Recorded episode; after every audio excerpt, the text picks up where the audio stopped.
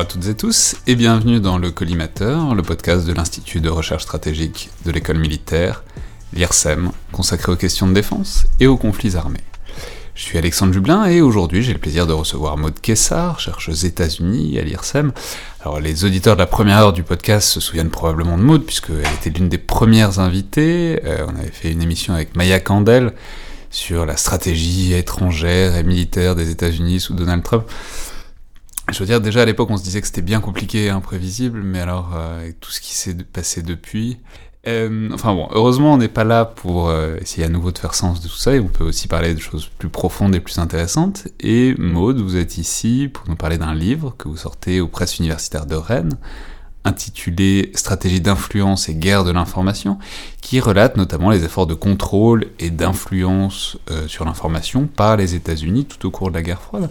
Alors une porte d'entrée, l'exemple peut-être le plus connu de ça habituellement, c'est sans doute Voice of America, le, réseau radio d'influence extérieure euh, américain, mais c'est une étude sur toute la structure qui la sous-tend et sur ses logiques plus profondes.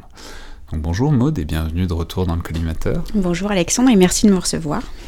Alors, je l'ai dit, vous faites en fait l'histoire de ce que vous appelez la diplomatie publique américaine pendant toute la guerre froide, à travers en fait l'étude de son bras armé, ou en tout cas de sa cheville ouvrière, qui est euh, l'USIA, donc United States Information Agency. Alors expliquez-nous peut-être d'abord ce que vous entendez par cette expression de diplomatie publique, parce que c'est pas de la diplomatie culturelle au sens où on l'entend en France, c'est pas non plus de la guerre psychologique, mais en même temps c'est un peu tout ça aussi, quoi. Absolument. C'est une combinaison en fait de la diplomatie culturelle, euh, des stratégies d'information et aussi des stratégies qui relèvent ou qui s'approchent en fait des stratégies de, guerre psychologique. Donc en clair, ça regroupe euh, des, la diplomatie culturelle, euh, les stratégies de l'information, les campagnes d'information et ce qu'on appelle aussi plus communément de la propagande. Euh, la diplomatie publique préexiste en fait à la création de l'agence d'information des États-Unis. Donc en fait, c'est une Donc on pratique. va dire tout de suite, c'est 52-53 que cette agence-là se crée formellement, mm. mais les initiatives lui préexistent de très loin. Absolument. Ces, ces initiatives euh, trouvent leur existence ou leur fondement de manière assez organisée euh, lors des deux conflits mondiaux, mais aussi dans la période d'entre-deux-guerres. Donc ça prend comme pour forme plus structurée l'Office of War Information ça, c'est très intéressant d'ailleurs, parce que vous retracez ça, notamment dans l'entre-deux-guerres. Évidemment, on sait que l'entre-deux-guerres est une période de propagande absolument massive, notamment euh, des régimes totalitaires, mais de manière intéressante, les États-Unis s'en tiennent plutôt écartés à cette époque-là, pendant l'entre-deux-guerres, de ces efforts de propagande. Alors oui, mais ils en sont tout de même inquiets parce que dans leur zone en fait d'influence, qui est leur, leur, zone ou leur précaré, celui qui correspond à la doctrine Monroe et qui se trouve être en, plutôt euh, en Amérique latine, ils s'inquiètent des propagandes euh, importantes que mènent les Allemands, par exemple. Euh, et donc, euh, ils choisissent d'autres stratégies d'influence, mais ils sont quand même assez présents puisqu'ils mobilisent euh, à ce moment-là Nelson Rockefeller, qui donc est un des premiers leaders ou combattants finalement de ces stratégies d'influence américaines en Amérique latine, et ils mobilisent aussi déjà un peu l'industrie hollywoodienne au travers de Walt Disney et de, certains de ces, certaines de ses productions qui vont être euh, formatés pour euh, délivrer un message en Amérique latine. Donc c'est pas l'objet de mon étude dans le livre, mais c'est mais je j'en dis quelques mots. Oui, non mais attendez, du coup, quels films de Walt Disney sont là pour euh, lutter en Amérique latine? Alors, ce ne sont pas des films, ce sont euh, donc enfin, des cartoons, en fait. Euh, de la même manière que pendant la guerre froide, on pouvait avoir Pif le chien, et ça, je pense que nos grands-parents ou nos parents s'en souviennent. Pif et le chien qui était un journal communiste. Voilà, et ben, c'était justement pour lutter contre Pif le chien que les, Américains euh, avaient des, des, stratégies de contre-offensive pour faire passer des messages. À l'époque, il n'y avait pas de réseaux sociaux, mais il y avait effectivement des, des, des, bandes dessinées. Donc, c'est une très bonne manière de relire la guerre froide, c'est la lutte de Mickey et de Pif le chien. Absolument.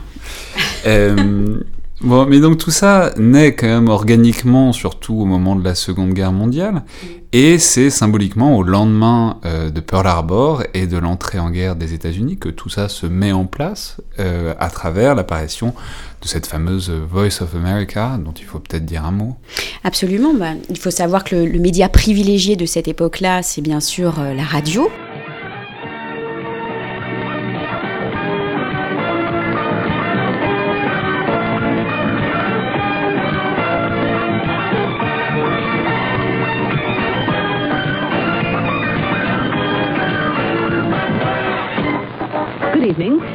20 hours GMT. I'm Diane Johnson in Washington, and this is Nightline Africa, coming to you from the Africa service of the Voice of America. Donc euh, le fait que Voice of America devienne euh, la voix de l'Amérique qui délivre un message et des campagnes d'information qui se veulent à l'époque aussi authentiques et pas forcément nécessairement de la propagande liée à la guerre psychologique. Je pense Alors, on reviendra sur tout ça, sur ce programme de dire la vérité, qui est une tension très importante et très, très forte dans toute cette idée de propagande. Mhm. Mais donc, ce programme particulièrement ambitieux pour ce réseau radio et voilà directement au cœur de la guerre qui euh, pour objectif de faire de l'influence envers les, ennemis des États-Unis. Oui, et puis il faut aussi rappeler que dans chaque point névralgique ou stratégique, et le cœur de l'Europe en sera un, il est nécessaire aussi d'avoir des radios qui sont à l'époque des radios que l'on pourrait euh, qualifier de radios de propagande militaire qui se font le relais de cette voie et qui sont particulièrement efficaces. C'est pour ça qu'on développe ce réseau-là, mais c'est juste au lendemain de la guerre qu'on se rend compte qu'il faut prolonger ce média-là. Donc les réseaux de propagande militaire, pour le dire clairement, c'est des haut-parleurs ou des qui disent simplement aux soldats ennemis rendez-vous quoi. Alors, des fois, le, message peut être un petit peu plus complexe et nuancé que ça, et c'est pour ça aussi que le général Eisenhower y est particulièrement sensible quand il fait euh, donc euh, la fameuse campagne dans le sud de l'Europe, où il se rend compte que la diffusion de films en dehors de simplement de messages de propagande via haut-parleurs ou de, euh, de pamphlets ou de, de réunions qui se font avec les populations locales sont particulièrement importantes pour mener cette guerre psychologique et s'assurer du soutien des populations que l'on rencontre, que les militaires américains peuvent rencontrer sur leur, euh, sur leur chemin. Non, mais du coup, c'est intéressant parce que déjà, dès la naissance, il y a cette espèce de perméabilité entre euh, civils et militaires. C'est-à-dire, c'est un organisme théoriquement civil, mais qui euh, collabore avec les organismes de propagande de l'armée américaine, et c'est à la fois, c'est aussi bien des lâchers de tracts que, des, que de la radio, quoi. Alors pendant la guerre, on est clairement euh, lié et sous euh, chapeau militaire, c'est bien clair. Mais ensuite, euh, c'est là qui est tout l'intérêt de la création de cette agence d'information des États-Unis. le président Eisenhower est particulièrement conscient en fait de l'efficacité de ces, techniques, de ces moyens. Et quoi de mieux dans une guerre idéologique avec l'Union soviétique que de réactiver et de renforcer en fait cet outil-là? C'est pour ça qu'il crée une agence qui est paragouvernementale. Elle ne dépend pas directement du département d'État.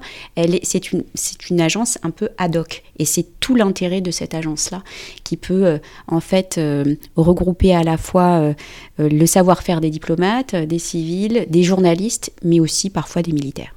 Oui, mais alors avant d'en arriver juste à la création en soi, il faut dire que c'est aussi bah, c'est toute la période de montée des tensions à partir de 1945 jusqu'au début des années 50. Et il faut dire, vous le replacez très bien dans le livre, c'est une, inquiétude sourde qui monte, qui monte face à l'évidence que le système idéologique marxiste et communiste exerce un très fort pouvoir d'attraction. Alors en Europe, évidemment, ça sera pendant très longtemps, mais même aux États-Unis. Vous parlez d'une sorte d'électrochoc euh, qui est une réunion organisée par le Cominform, mm donc euh, l'organisme international communiste, en mars 49, à New York même, entre marxistes américains et européens. Absolument. la bataille des idées, la bataille idéologique, elle se fait jusque sur le territoire américain. C'est ça qui est particulièrement intéressant. Et elle se fait en réaction, et ça je pense que c'est très important de le souligner, à cette machine de propagande soviétique qui est extrêmement efficace. Et ce qui fait dire euh, à un de mes collègues historiens, euh, qui a beaucoup travaillé aussi sur cette agence d'information, que finalement, euh, la raison d'être de cette agence d'information des États-Unis, c'est sans doute euh, l'appareil de propagande que Joseph Staline aura a créé en fait euh, et qui a euh, conduit les Américains à réagir en fait et à, monter, organiser leur propre machine en fait d'information et de propagande. Mais cela dit, ce qui est intéressant, c'est presque par parenthèse, ça renvoie à un fait qu'on oublie souvent, mais qui est utile de rappeler, c'est que ça joue sur le fait qu'il y a aussi une très forte tradition syndicaliste et anarchiste aux États-Unis, qui a complètement disparu au prisme de la guerre froide. Mais au le début du XXe siècle, il y avait un très fort vivier, euh, disons, de pénétration des idées marxistes et anarchistes aux États-Unis, sur lequel l'URSS a pu jouer dans cette première période. Alors il y avait une peur, et vous faites bien de le rappeler, les années 50 sont certainement la période idoine, euh, avec la période McCarthy, et il se trouve que l'agence, ironie de l'histoire, a été soupçonnée par McCarthy justement d'être un repère de communistes. Euh, C'est-à-dire l'agence américaine de contre-propagande contre l'URSS était soupçonnée par McCarthy d'être un repère de communistes. Oui, c'était une période particulièrement paranoïaque aux États-Unis et je le, je le, rappelle un petit peu dans le livre, ça a donné lieu même à des autonafés quand même euh, de certains ouvrages que l'on pouvait euh, trouver dans les centres culturels américains et que les équipes de McCarthy, c'était David Cohn et Roy Shine qui ont été chargés finalement de mener en fait ces campagnes d'autodafé dans certains centres culturels euh, américains à l'étranger. Alors, un premier moment, un premier, une première cristallisation de, de tout ça. Alors, il y, a, tous les champs de bataille euh, que vous retracez, alors champs de bataille métaphorique cette fois, mais de l'Allemagne et de l'Autriche, puisque dans cette période de constitution des camps, bah, on essaye d'étendre au maximum l'influence. Alors, ce que ce qui s'appelle les America Hauser, les maisons de l'Amérique, euh, en, en, Allemagne surtout et aussi en Autriche. Mais tout ça prend vraiment consistance à partir de la guerre de Corée, euh, qui est appuyée, côté chinois et coréen du Nord, par une campagne de désinformation soviétique. Et c'est le moment où les structures institutionnelles se mettent donc en place, qui prendront donc cette forme de l'USIA, donc l'United States Information Agency. Oui, absolument. Mais il faut quand même rappeler que euh, ce qui. Donc, d'abord, l'Allemagne et l'Autriche sont effectivement deux laboratoires d'expérimentation importants parce que ce sont des pays divisés. Et donc là, c'est euh, le, lieu où idoine pour expérimenter finalement ces stratégies d'influence. Et ça va permettre à certains programmes de. Euh, d'évaluer ou de, ça va permettre plutôt aux concepteurs des programmes d'information de juger de leur efficacité. Et euh, d'autre part, euh, ça concentre ou ça cristallise aussi l'attention américaine sur l'Europe, parce que vous avez évoqué l'Asie, bien sûr, c'est euh, à l'esprit, mais les efforts des campagnes d'information sont vraiment centrés sur l'Europe, et c'est pour ça que je me suis concentrée sur cette, sur cette zone dite critique dans l'ouvrage, parce que on pense que c'est une zone pivot, une zone de bascule que les Américains doivent absolument maintenir pour refuser d'accepter finalement le, ce ce statu quo en Europe d'une partition de l'Europe avec l'autre géant qui est le géant soviétique. Ouais, et donc vous avez déjà commencé à le dire, mais c'est euh, vraiment le président Eisenhower. Donc c'est très intéressant que ce soit euh, Eisenhower comme la figure tutélaire de, de l'USIA, donc de l'United States Information Agency, parce, bah parce que dans tous les présidents américains, s'il y en a un bien qui a connu la guerre euh, dans, le métal et dans, la chair, enfin, pur et dur, c'est vraiment Eisenhower, qui est vraiment le général de terrain, quoi. Euh, et pourtant, c'est lui qui est aussi intimement convaincu dès le début de l'importance de la guerre psychologique, donc ce qu'il appelle le, le P-factor. Mm-hmm. Eisenhower est, convaincu euh, donc que c'est un, élément clé, un atout clé pour donc euh, gagner du terrain sur euh, l'influence soviétique. Et quand il parle du P-factor, il pense aussi à ce, donc, au facteur psychologique, mais aussi à ce qu'on appelle la people-to-people communication, le fait de parler directement à l'autre, de le convaincre, pour gagner donc euh, les cœurs et les esprits. Euh, ça, c'est particulièrement euh, frappant et marquant dans toute l'histoire de l'agence. L'idée d'Eisenhower, c'est bien de montrer qu'en en fait, il ne s'agit pas d'une guerre de stratégie, des ondes dont on a déjà parlé, mais d'une conquête des, esprits. Et donc ce qui va faire la bascule ce sont les hommes. Et ce sont les hommes aussi de terrain. Donc c'est pas simplement le message qu'on envoie par ondes radiophoniques c'est aussi l'action des agents de terrain ce qu'on appelle les public affairs officers les agents de l'USIA qui euh, sont en poste en, Europe de l'Est ou en Europe de l'Ouest et qui vont aller directement rencontrer euh, les syndicalistes, les groupes de femmes, les associations de jeunes, les intellectuels et qui vont être au contact de ces populations-là, des populations ou euh, des euh, personnes cibles qui pourront être des leaders d'opinion. Et c'est cette conquête-là qui est importante à, l'esprit d'Eisenhower, qui d'ailleurs va déployer vraiment tout l'arsenal euh, donc de diplomatie publique et pas simplement de guerre psychologique qu'il a à l'esprit. C'est lui qui va faire les premières commandes de euh, films américains euh, à destination de l'étranger, parce que quand on parle de propagande aux États-Unis, on parle du fait de s'adresser directement aux populations étrangères, en aucun cas de s'adresser à la population américaine, hein, qui est vraiment la ligne rouge à ne, pas franchir, si on veut aussi avoir un, soutien de la part des, des élus au Congrès qui vont soutenir en fait les actions de l'agence et qu'il faut aussi convaincre.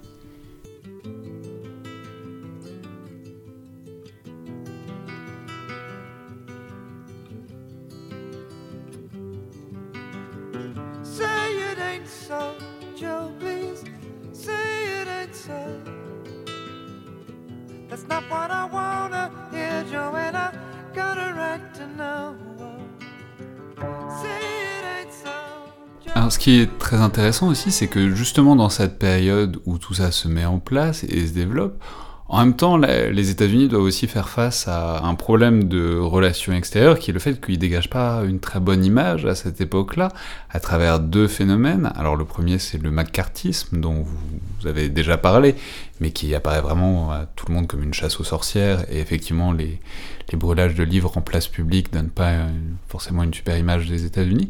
Et le deuxième, c'est aussi la question raciale et la ségrégation aux États-Unis. Donc c'est intéressant comme situation. C'est-à-dire dès le début, cette agence de communication extérieure est euh, obligée de juguler, disons, l'image des deux pires trucs des États-Unis des années 50, quoi.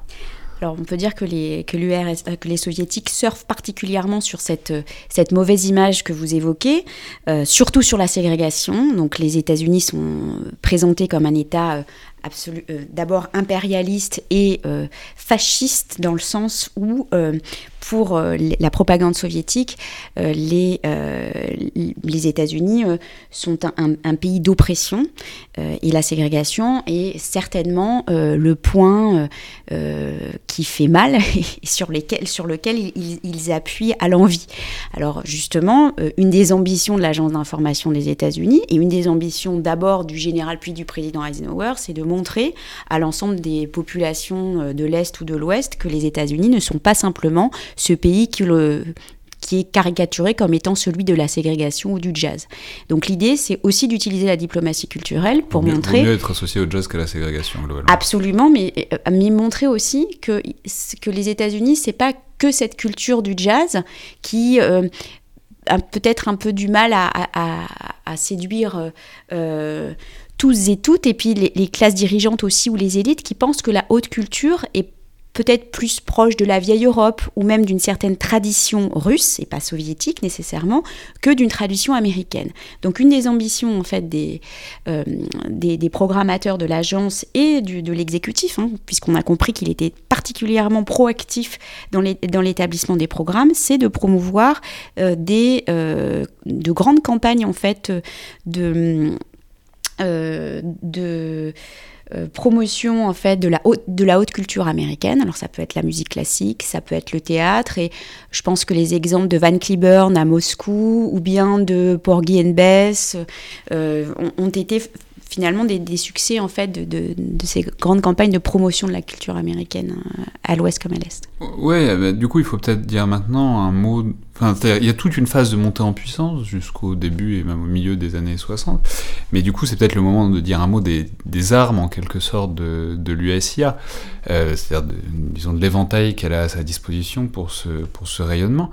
Alors il faut évidemment commencer par la pièce maîtresse qui est euh, la radio Voice of America, qui vise non seulement à rayonner sur l'Europe, mais qui même vise à insuffler le souffle de la révolte dans le bloc de l'Est, puisqu'on essaie de mettre des émetteurs aussi proches du rideau de fer qu'on peut, quoi, pour essayer de diffuser les émissions de radio aussi loin qu'on le peut à l'intérieur du, bloc soviétique. Absolument, mais je pense que en fait, euh, il faut quand même euh, replacer les choses un, tout petit peu dans, euh, un contexte qui est celui d'une méfiance vis-à-vis aussi des médias d'État et de la nécessité de l'efficacité de ces médias.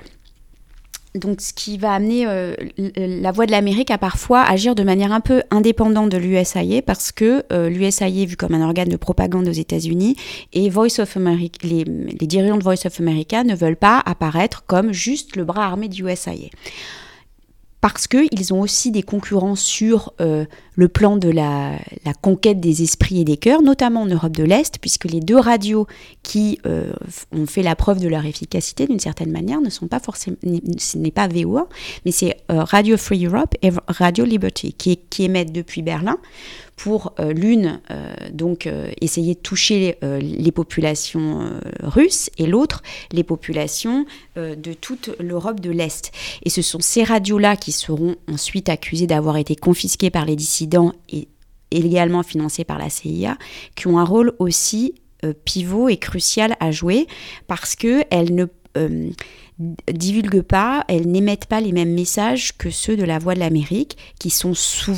la Voix de l'Amérique émet souvent des, des, messages qui sont en fait euh, simplement des retranscriptions de, euh, de télex un peu diplo diplomatiques bien il y, a moins de je dirais qu'il y a moins d'émotion dans les émissions de la Voix de l'Amérique que dans celles de Radio Free Europe et de Radio Liberty et particulièrement au moment des crises de la guerre froide qui ont frappé l'Europe. Euh, la voix de l'Amérique réagit avec peut-être un temps de retard par rapport à ces radios libres. Oui, c'est intéressant parce que c'est vraiment une tension qui est au cœur. Par ailleurs, c'est la tension publique-privée. Et c'est euh, le paradoxe de développer, d'essayer de, propager une idéologie libérale avec des organismes d'État. Euh, mais on reviendra là-dessus parce que je pense qu'on reparlera de cette tension. Mais il n'y a pas que ça, il y a aussi le cinéma qui est très fortement soutenu par l'organisme américain. Alors, c'est quoi comme film? Alors, on est quand même, c'est très intéressant d'aller voir ça. Euh, il y a euh, dans le Maryland, donc euh, aux archives nationales américaines, un, étage entier, un département entier qui est consacré aux films de propagande américains. Donc, c'est assez intéressant. Hollywood n'est pas sous la coupe de l'agence d'information des États-Unis, mais certains scénaristes, à des périodes très précises de l'histoire de l'agence, vont avoir des relations très proches. Alors, c'est déjà le cas, comme je l'ai rappelé, Eisenhower. Ce sera surtout le cas dans les années 60 avec l'administration Kennedy, où euh, il y a l'agence a carrément des réalisateurs dédiés qui vont euh, faire des films comme The Five Cities of June, euh, notamment sur le, président Kennedy, et qui vont être finalement les le ou les scénaristes officiels de l'administration Kennedy. Ils vont même réaliser jusqu'à réaliser des films post-mortem après la mort de Kennedy pour rassurer le monde libre et montrer que les États-Unis sont toujours debout. Donc il y a vraiment euh, un pari fort qui est mis sur, euh, sur l'image. Euh, il faut rappeler quand même qu'on est dans les années 60 et que tout le monde n'a pas accès à l'image et au cinéma comme aujourd'hui. Donc ça reste quand même une diffusion qui est moins importante. Là où Hollywood va jouer un rôle peut-être plus prégnant, c'est peut-être au moment des années 80 parce qu'il y a une révolution technologique qui est à l'œuvre. Il y a une diffusion des films qui se fait, qui se démocratise, euh, pas seulement via euh, les. voilà. On reviendra sur tout ça parce que c'est important aussi la diffusion des cassettes vidéo à l'Est, etc., etc. Mais non, mais j'aimerais que vous nous donniez dans ces années 60, est-ce qu'il y a des films qui sont un peu passés à la postérité? Est-ce qu'il y a des films qui se revoient encore ou est-ce que tout c'est vraiment de la propagande au gros sabot? C'est des films qui sont totalement accessibles euh, que vous pouvez euh, visionner sur Internet, comme The Five Cities of June par exemple, où, il y a, euh, où ce sont des films qui sont quand même, où c'est des montages d'un certain nombre de, de vidéos d'archives qui sont montées comme un film documentaire en fait. Et des fictions? Il y a des fictions de... Alors, il y a une fiction, euh, notamment la fameuse histoire de Kennedy, qui a été présentée comme un... parce que Kennedy, euh, John Fitzgerald, n'est pas forcément le premier héros de la famille, comme chacun sait. Et donc, il fallait quand même essayer de restaurer cette image du héros. Donc, autant euh, quand il s'agit de vendre Kennedy à l'Est, on va le vendre comme un bon père de famille, avec des valeurs qui sont assez universelles, et on insiste moins sur ses qualités de héros de guerre. Autant à l'Ouest, on va essayer de renforcer cette image-là et de faire un film à sa gloire, effectivement, euh, en le présentant comme euh, celui qui a sauvé les marins en péril au moment de la guerre. Et donc. oui, ça, c'est toute l'histoire de Kennedy aviateur pendant la, Seconde Guerre mondiale et son. Alors, un troisième volet, enfin, et qui est un volet vraiment très intéressant, c'est tout un tas de programmes euh, d'échanges universitaires, Mhm. notamment en conjonction avec euh, les programmes dits Fulbright. Alors, pas, les programmes Fulbright sont plus larges que ça, mais ils sont aussi instrumentalisés par, par. Alors, Expliquez-nous ce que c'est, l'idée qui est derrière. Alors, il faut faire attention parce que Fulbright, lui, avait très peur de cette tension qui... qui, qui- Fulbright, c'était un sénateur à la base. Absolument, qui euh, donc lui fait la promotion euh, des programmes d'échange tout à fait en dehors de l'agence d'information des États-Unis. Il pense que euh, si Il on pour le dire concrètement, il offre des bourses euh, pour des étudiants pour Oui. venir étudier euh, aux États-Unis. Voilà, mais des étudiants qui sont quand même sélectionnés et qui vont avoir accès euh, à des parcours d'études privilégiés aux États-Unis. L'idée de Fulbright, c'était que si on veut faire de la diplomatie, il faut privilégier des stratégies de long terme. Et ça, c'est ce qu'il, sans doute, ce qu'il partage avec un certain nombre des, des dirigeants de USAID. Par contre, il ne veut pas être il ne veut pas que ces programmes, puisqu'ils portent son nom, soient entachés finalement du, du soupçon de la propagande. Et ça, c'est un souci constant. Donc ça a été très difficile pour l'agence d'information des États-Unis de ramener en fait ces programmes de diplomatie culturelle sous sa coupe parce que euh, il ne fallait pas qu'il y ait euh, euh, l'idée que ces étudiants auxquels on s'adressait allaient de- devenir des suppôts en fait euh, du capitalisme américain euh, dans leur pays d'origine. Oui, mais paradoxalement, c'est quand même ce qui va se passer. Pas des suppôts du capitalisme américain, mais c'est quand même ces programmes-là vont être. Très intéressant parce que c'est euh, c'est une manière de faire de l'influence, mais sur des élites. Parce que comme vous le disiez, il y a, ils sont sélectionnés. C'est-à-dire notamment euh, dans des milieux intellectuels. Par exemple, vous étudiez en, grand détail le cas de la France. disons, des milieux intellectuels dont on sait qu'ils sont très largement pénétrés de- d'un appareil critique marxiste et voire communiste à l'époque, c'est une manière d'essayer de le contrer en sélectionnant des étudiants pour justement contrer cette influence-là dans les élites. Voilà, mais là je dirais que c'est une manière de le contrer de, manière benign, comment dire, vraiment sans, euh, euh, sans intention euh, cachée. Là où la segmentation est peut-être plus fine, sur d'autres programmes qui ne sont pas les pro- programmes Fulbright et qui sont moins connus, qui ne visent pas forcément les étudiants, il s'agit de tous les programmes qui, hum, les, leaders d'opinion ou le Young Leader Program dont je parle dans le- dans l'ouvrage et qui deviendra dans les années 80 l'International Visitor Program. Et quand on regarde les listes de gens qui ont bénéficié de ces programmes-là, euh, et, des fonctions qu'ils occupent après, des fonctions politiques, que ce soit en Europe de l'Est ou en Europe de l'Ouest, on se rend compte que euh, les agents qui les sélectionnaient étaient particulièrement fins dans euh, leur appréhension de, à la fois du contexte politique et du rôle que ces personnalités pouvaient être amenées à, jouer.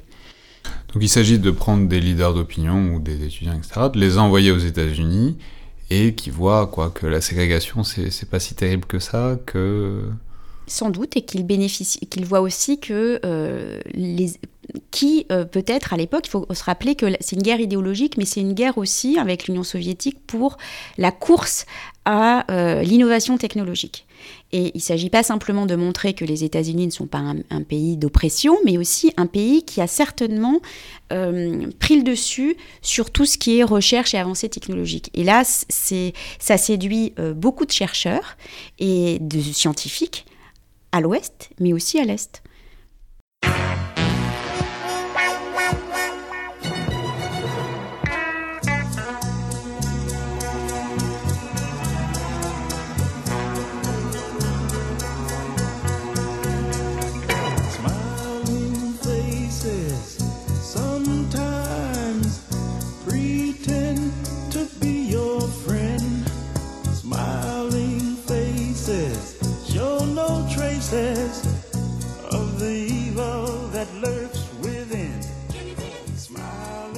Ça pose aussi la, question du statut de tout ça. C'est-à-dire, très clairement, tout ça fait partie du rayonnement extérieur, de la politique étrangère, voire de l'arsenal américain de guerre froide. Mais en même temps, on se demande aussi si c'est pas le versant visible de choses plus directes. On sait que la CIA, vous avez commencé à parler un peu tout à l'heure de la CIA, agissait aussi beaucoup dans le domaine de l'information, évidemment, dans le bloc de l'Est, mais pas que dans le bloc de l'Est. Alors, disons, quels sont les liens entre les deux, s'il y en a? Alors, c'est une question qui est récurrente depuis la fin des années 70, le début des années 80. Euh, officiellement et concrètement, il y a une séparation claire qui est distincte entre euh, la CIA et l'agence d'information des États-Unis. Certains sont des agents de terrain et qui, euh, qui font de la diplomatie euh, ou de la diplomatie d'influence, et d'autres font euh, des opérations noires, et c'est de l'influence, de la propagande noire. Seulement, euh, comme chacun sait aujourd'hui, entre le blanc et le noir, il y a toujours une grey zone, et il arrive sans doute que lors d'événements ou de crises particulières, notamment en Europe de l'Est, des stratégies conjointes de l'agence d'information et de la CIA aient pu, se, euh, euh, aient pu aller vraiment dans le même sens ou se compléter. Et souvent, l'exemple que l'on donne, ce qui se passe euh, en Pologne euh, au moment de. euh, avant, un peu avant 1981. Donc, en fait, on pense que ces stratégies conjointes des deux agences ont permis un certain nombre de craquements. Concrètement, on sait que la CIA finançait des imprimeries sous certaines églises en Pologne. Et euh, il se trouve que, euh, en fait, tout ce qui relevait des stratégies de- d'édition euh, était aussi aidé par certains agents de, de l'agence d'information. Il faut quand même replacer les, choses dans leur contexte. Encore une fois, ce sont des hommes qui sont sur place. Il n'y a pas euh, des armées d'agents euh, euh, qui dépendent de la CIA ou de, de Public Affairs Officers sur place. Ce sont des petites unités. Donc, on se connaît et on peut effectivement parfois être amené à se rencontrer. Donc, cette distinction claire à Washington peut être peut-être moins sur le terrain, si, je peux répondre à une question comme ça. Ouais, mais du coup, c'est intéressant parce que ça joue sur le fait qu'il y a une tension. Enfin. Il y a- toujours une tension entre euh, la tentation du combat et de l'affrontement idéologique euh, frontal et euh, celui de la main tendue. C'est-à-dire, ça balance toujours entre la critique et la subversion des régimes communistes et le message positif sur le fait qu'il faut construire des ponts entre euh, les deux blocs, etc., etc. Et dans une certaine mesure, c'est la différence entre le mandat de Jimmy Carter, entre euh, 1977 et 1981, et euh, celui de Ronald Reagan qui lui succède et qui marque les années 80. C'est-à-dire, il y a toujours cette tension entre détente et au contraire combat idéologique fort. C'est vrai, Reagan nouveau, et les nouveaux combattants de l'information, de la désinformation, un, un discours beaucoup plus offensif que forcément celui de Carter, qui s'était un petit peu euh, désintéressé euh, de l'agence d'information et qui, de manière très intéressante, la renomme. Ce n'est plus l'agence d'information des États-Unis, mais l'agence de communication des États-Unis. Je pense que ce changement de nom est particulièrement significatif, puisque l'idée de Carter, c'était non plus de diffuser un message de manière unilatérale, mais au contraire euh, d'avoir finalement un dialogue avec les, pays euh, auxquels on souhaitait les États-Unis devaient s'adresser. Il s'agissait plus euh, pour Jimmy Carter de viser simplement l'Europe euh, du glacis ou euh, l'Europe de l'Ouest, mais aussi de s'adresser surtout euh, aux pays euh, du tiers-monde. Euh, et donc le, discours change à ce moment-là. Et finalement, c'est une vision assez moderne de la diplomatie publique et de la diplomatie contemporaine. Il faut rendre hommage à Carter, justement, qui souvent est un peu un des oubliés de l'histoire et qui est un oublié de, de- cette histoire de l'agence d'information, car il euh, met en place une diplomatie publique euh, très 21e siècle finalement, qui se veut être à l'écoute aussi euh, des, des, euh, des populations que l'on vise et que les autres euh, administrations appellent des populations cibles.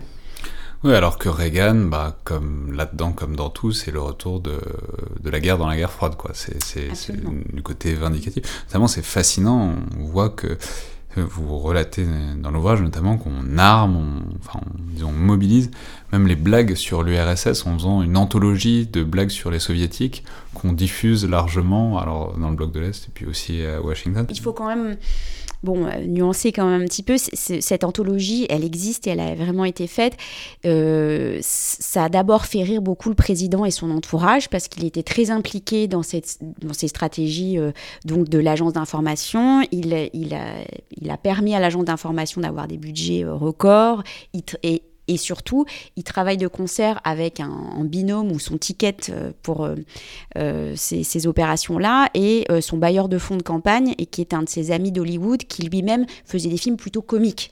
Donc, on, on c'est très intéressant par ailleurs parce que c'est pas que bénin, c'est aussi ce que vous disiez tout à l'heure au sujet d'Eisenhower, c'est- c'est-à-dire de, de pas faire un de faire un truc de pair à pair quoi.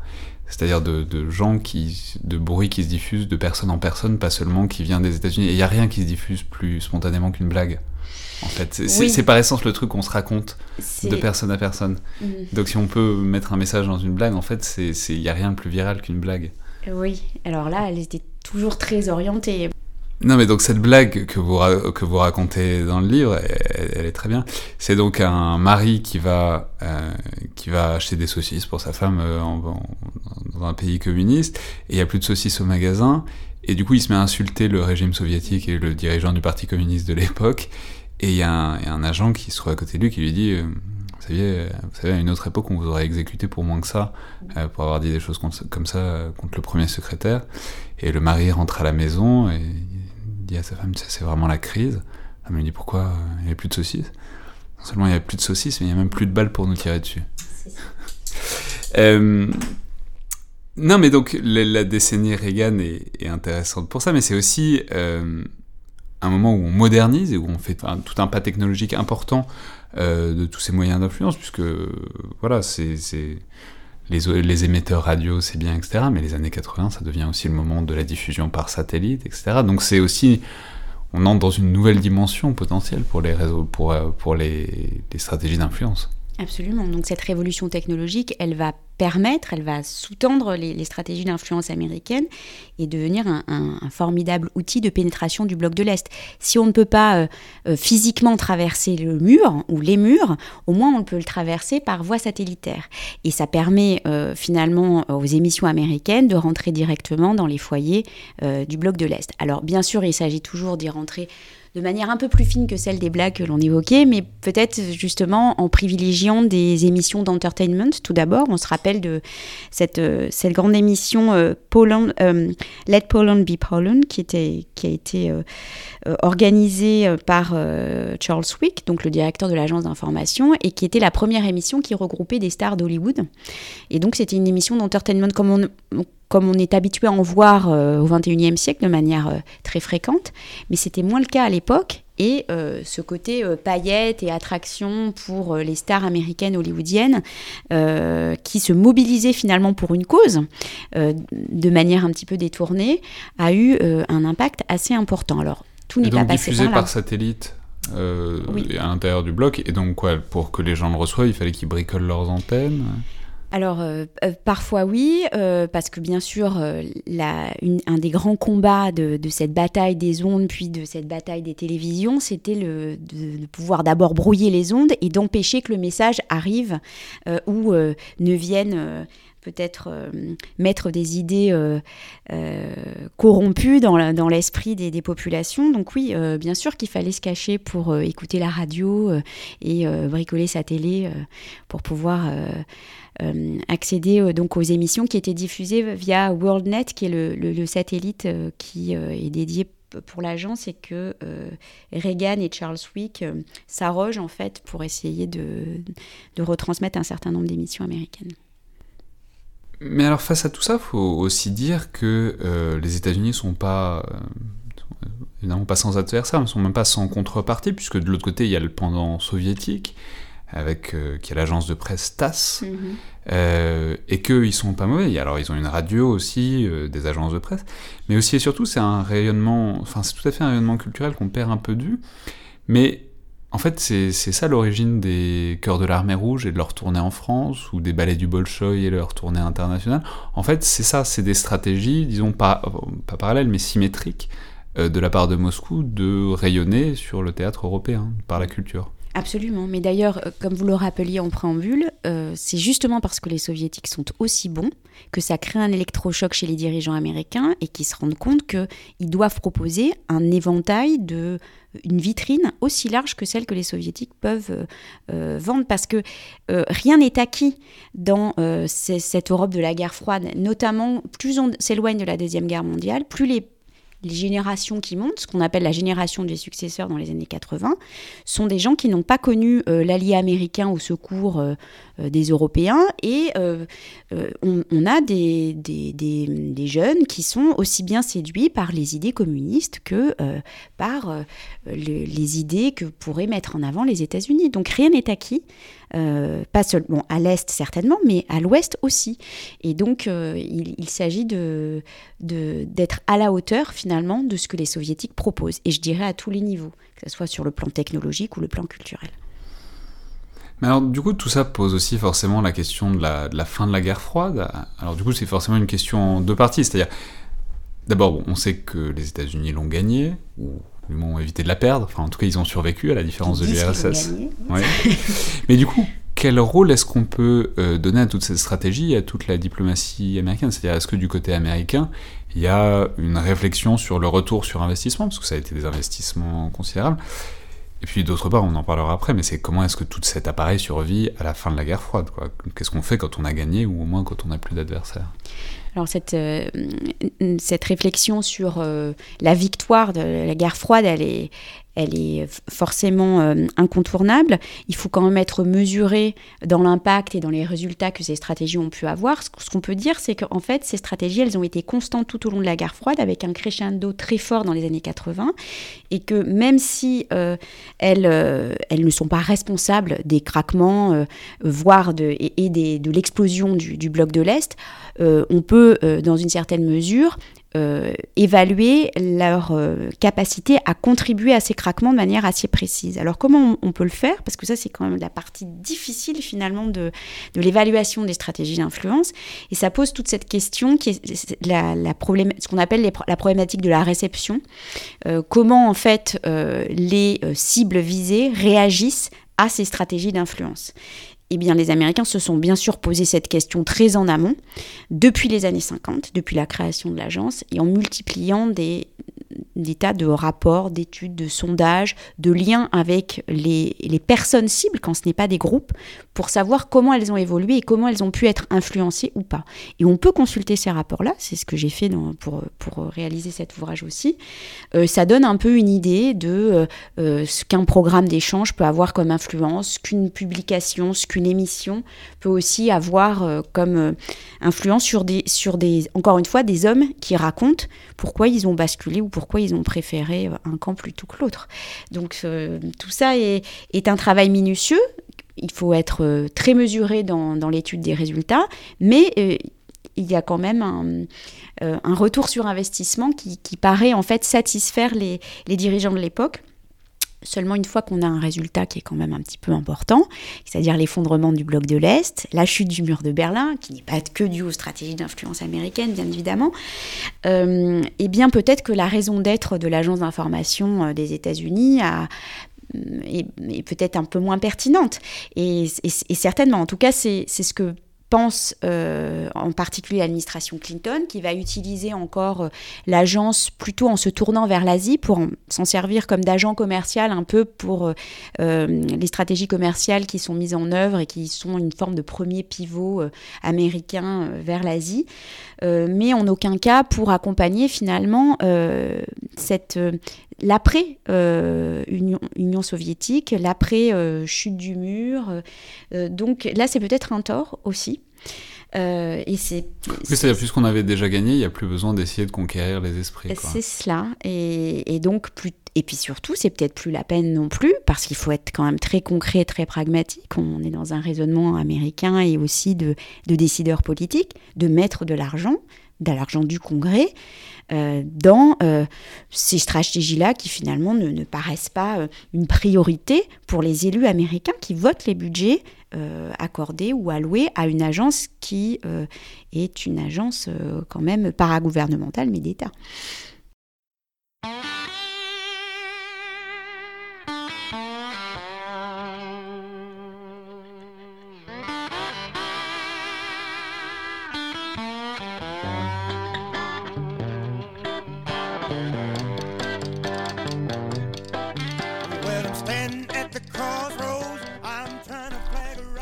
Mais alors du coup, c'est évidemment toujours considérablement euh, d'actualité de nos jours, euh, même si, évidemment, le cas particulier des États-Unis sous Donald Trump, c'est vraiment très très difficile à analyser à chaud.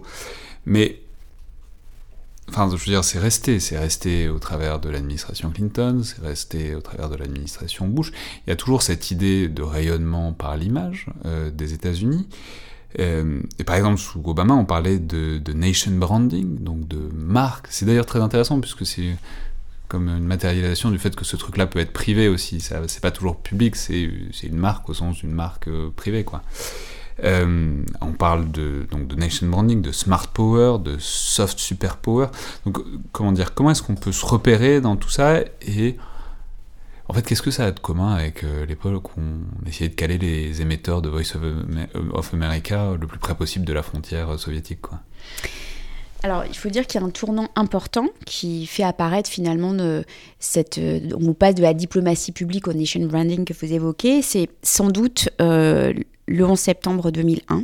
C'est cette prise de conscience majeure de la part des décideurs euh, américains qu'ils ont laissé tomber finalement ce qui, ce qui était le cœur de cette diplomatie publique de guerre froide et qu'ils sont en train de perdre pas une bataille idéologique, mais en tout cas une bataille pour les cœurs et les esprits dans certaines régions du monde où ils n'ont pas été assez vigilants et où le message et le narratif américain ne passent absolument pas. Et, donc, euh, il va y avoir une entreprise nécessaire de reconquête qui euh, est particulièrement non seulement laborieuse et difficile.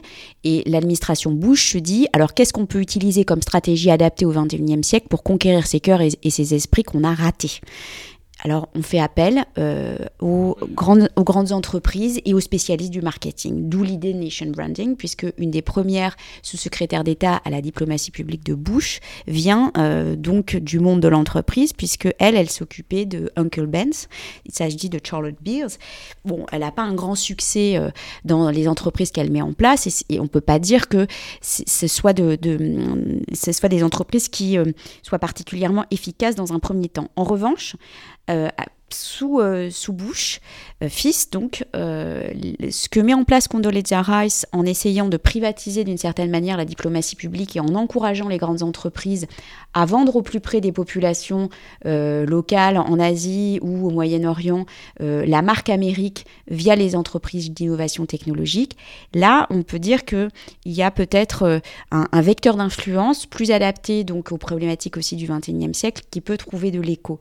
Et c'est sur ce vecteur-là que va surfer l'administration suivante, l'administration Obama, avec Hillary Clinton d'abord, puisque c'est cette administration-là qui essaie de poursuivre aussi non seulement les entreprises de nation branding, de privatisation de la diplomatie publique, mais aussi le virage numérique, qui est absolument incontournable et difficile à prendre pour euh, la diplomatie américaine. Oui, c'est ça. Bah, plus généralement, maintenant, c'est tellement éclaté, c'est tellement, enfin, il y a tellement de plateformes différentes, de réseaux sociaux différents que, voilà, quoi. Comment est-ce que, comment, disons, unifier et penser un message commun et cohérent à travers euh, tous ces médias différents? Est-ce qu'il y a, est-ce que, c'est-à-dire, est-ce que, j'imagine que l'agence n'existe plus en tant que telle, ou en tout cas pas l'équivalent de ce qu'elle était, mais comment est-ce que, en tout cas, euh, du point de vue américain, on essaye d'articuler tout ça hein, à l'heure actuelle? Alors, en ce qui concerne la diffusion du message, alors déjà, si on prend l'administration actuelle, qui est l'administration Trump, la difficulté, c'est qu'il n'y a plus de narratif national qui soit clair, parce qu'il n'y a pas de volonté politique non plus d'en créer un pour les populations étrangères. Euh, je pense que le slogan de Trump, America First, est suffisamment clair pour comprendre qu'on n'est pas, c'est pas l'Amérique de Jimmy Carter. Euh, si on voulait lui rendre justice, donc euh, c'est chose faite. Euh, ensuite, en ce qui concerne finalement cette diffusion du message, il y a une chose qui n'a pas changé entre l'ép- l'époque de guerre froide et le 21e siècle, c'est qu'on croit toujours diffuser un message officiel de manière unilatérale. Alors que peut-être que l'essence même des réseaux sociaux, c'est l'interactivité, le fait de, pouvoir écouter qu'il y a un retour sur message. Si, euh, et ça a été une grosse, c'est une grosse critique qui est faite euh, à la diplomatie publique contemporaine, c'est euh, de finalement balkaniser, de contribuer à une forme de balkanisation des idées. Donc si ce sont euh, les followers des États-Unis qui déjà les likaient aupara- auparavant, euh, c'est pas de la conquête des esprits. Si on n'arrive pas à adapter euh, le message aux populations que l'on cible, eh bien sans doute que on rate une des missions essentielles. Alors quant à cet appareil de guerre froide dont on parlait, non seulement il a été dissous au sein du département d'État en 1999, d'où l'affolement post-2001. Et aujourd'hui, on essaie, euh, euh, via le Global Engagement Center qui a été créé sous Obama, de recréer un petit peu cette agence paragouvernementale, mais sans succès. On est bien loin d'une agence euh, gouvernementale ad hoc de l'époque de guerre froide. Alors certains en sont très nostalgiques, d'autres pensent que c'est un outil qui serait tout à fait inadapté aux problématiques contemporaines. Euh, toujours est-il qu'il y a une vraie réflexion qui est menée à Washington et particulièrement depuis la période post-élection présidentielle de 2016, parce que effectivement, avec le, la redécouverte d'une possible ingérence russe dans les élections et donc d'une de stratégie d'influence adaptée au XXIe siècle, on s'est posé la question de savoir, euh, au plus haut sommet de l'État aux États-Unis, s'il était euh, nécessaire de recréer, de reformer cette agence d'information des États-Unis de guerre froide. c'est ça, qui est amusant, et d'ailleurs c'est souvent un argument de Trump qui n'est pas très efficace, mais qui ressort, qui dit en fait, les États-Unis l'ont toujours fait, l'ingérence dans des élections étrangères. C'est intéressant de voir comment ça se retourne. Et ce sera aussi d'autant plus intéressant de voir comment l'image des États-Unis survivra à ce président-là en particulier. Euh, parce que, en un sens, ça montre que l'Amérique n'est pas toujours du côté du bien et pas toujours sympathique jusqu'au bout. Ça fait apparaître, disons, des failles sous-jacentes. Absolument. il est indéniable aujourd'hui, euh, si on parle de manière un peu scientifique et qu'on veut faire le lien entre la diplomatie publique et le soft power, que euh, le président Trump a érodé le narratif national dont je parlais tout à l'heure, qui doit être ce message que porte la diplomatie publique qui s'adresse directement aux populations étrangères, mais aussi le soft power des États-Unis au sens large et au sens peut-être d'un des éléments ou des facteurs majeurs qui contribuent au soft power américain tel qu'il a voulu être euh, mis en avant euh, euh, ou vendu pendant la période de guerre froide, c'est-à-dire que Donald Trump a érodé la confiance et l'admiration que, les populations étrangères pouvaient avoir pour le système démocratique américain, pour les institutions. Et ça, c'est très mesurable si l'on regarde finalement le fameux classement de Portland, qui est le Soft Power 30, qui sort maintenant tous les ans, euh, en juillet, et qui euh, euh, montre comment les États peuvent être, les puissances peuvent être classées en fonction de leur soft power. Quand on voit que les États-Unis sont classés maintenant 16e sur le plan des institutions gouvernementales, on pense qu'il y a quand même une dégringolade réelle euh, et donc un pouvoir d'attractivité moins fort. Et cela peut avoir une influence sur tout un tas d'autres euh, euh, enjeux, qu'ils soient commerciaux ou politiques, pour la puissance américaine. La perte d'influence, c'est sans doute aujourd'hui une, perte de c'est synonyme aussi de perte de puissance, à mon sens. Bah, on verra tout ça quand. Enfin, le révélateur, ce sera ce qui restera quand Donald Trump quittera, quittera son mandat, soit dans deux ans, soit dans quatre ans, soit. Enfin, soit un jour, en espérant, que ça, en espérant que ça arrive un jour. Peut-être qu'on admirera aussi les États-Unis pour leur capacité de résilience et justement leur, leur capacité de. Aujourd'hui, il y a une procédure d'impeachment qui est lancée aussi par les démocrates. Est-ce que cela ne redorerait pas le soft power américain en montrant qu'il y a des institutions qui fonctionnent bien, de la même manière que même avec un président comme Donald Trump, on peut avoir un système judiciaire qui euh, essaie d'agir au plus près et joue son pouvoir de contrôle sur le président. De toutes les manières, et quelle que soit la manière dont, on entend la chose, Donald Trump est un révélateur d'énormément de, choses. Un truc qu'il fait, c'est qu'il révèle beaucoup de logique euh, qui, lui préexiste. Merci beaucoup, Maud Kessar. Je vous en prie, merci à vous. C'était donc le Collimateur, le podcast de l'IRSEM, l'Institut de recherche stratégique de l'école militaire. Je rappelle que toutes vos suggestions et remarques sont les bienvenues. Vous pouvez nous les envoyer sur la page Facebook ou Twitter de l'IRSEM, notamment. N'oubliez pas, abonnez-vous, notez et commentez le podcast, notamment sur iTunes, puisque ça aide beaucoup à le faire connaître et ça nous aide à savoir ce que vous en pensez. Merci à toutes et tous, et à la prochaine fois.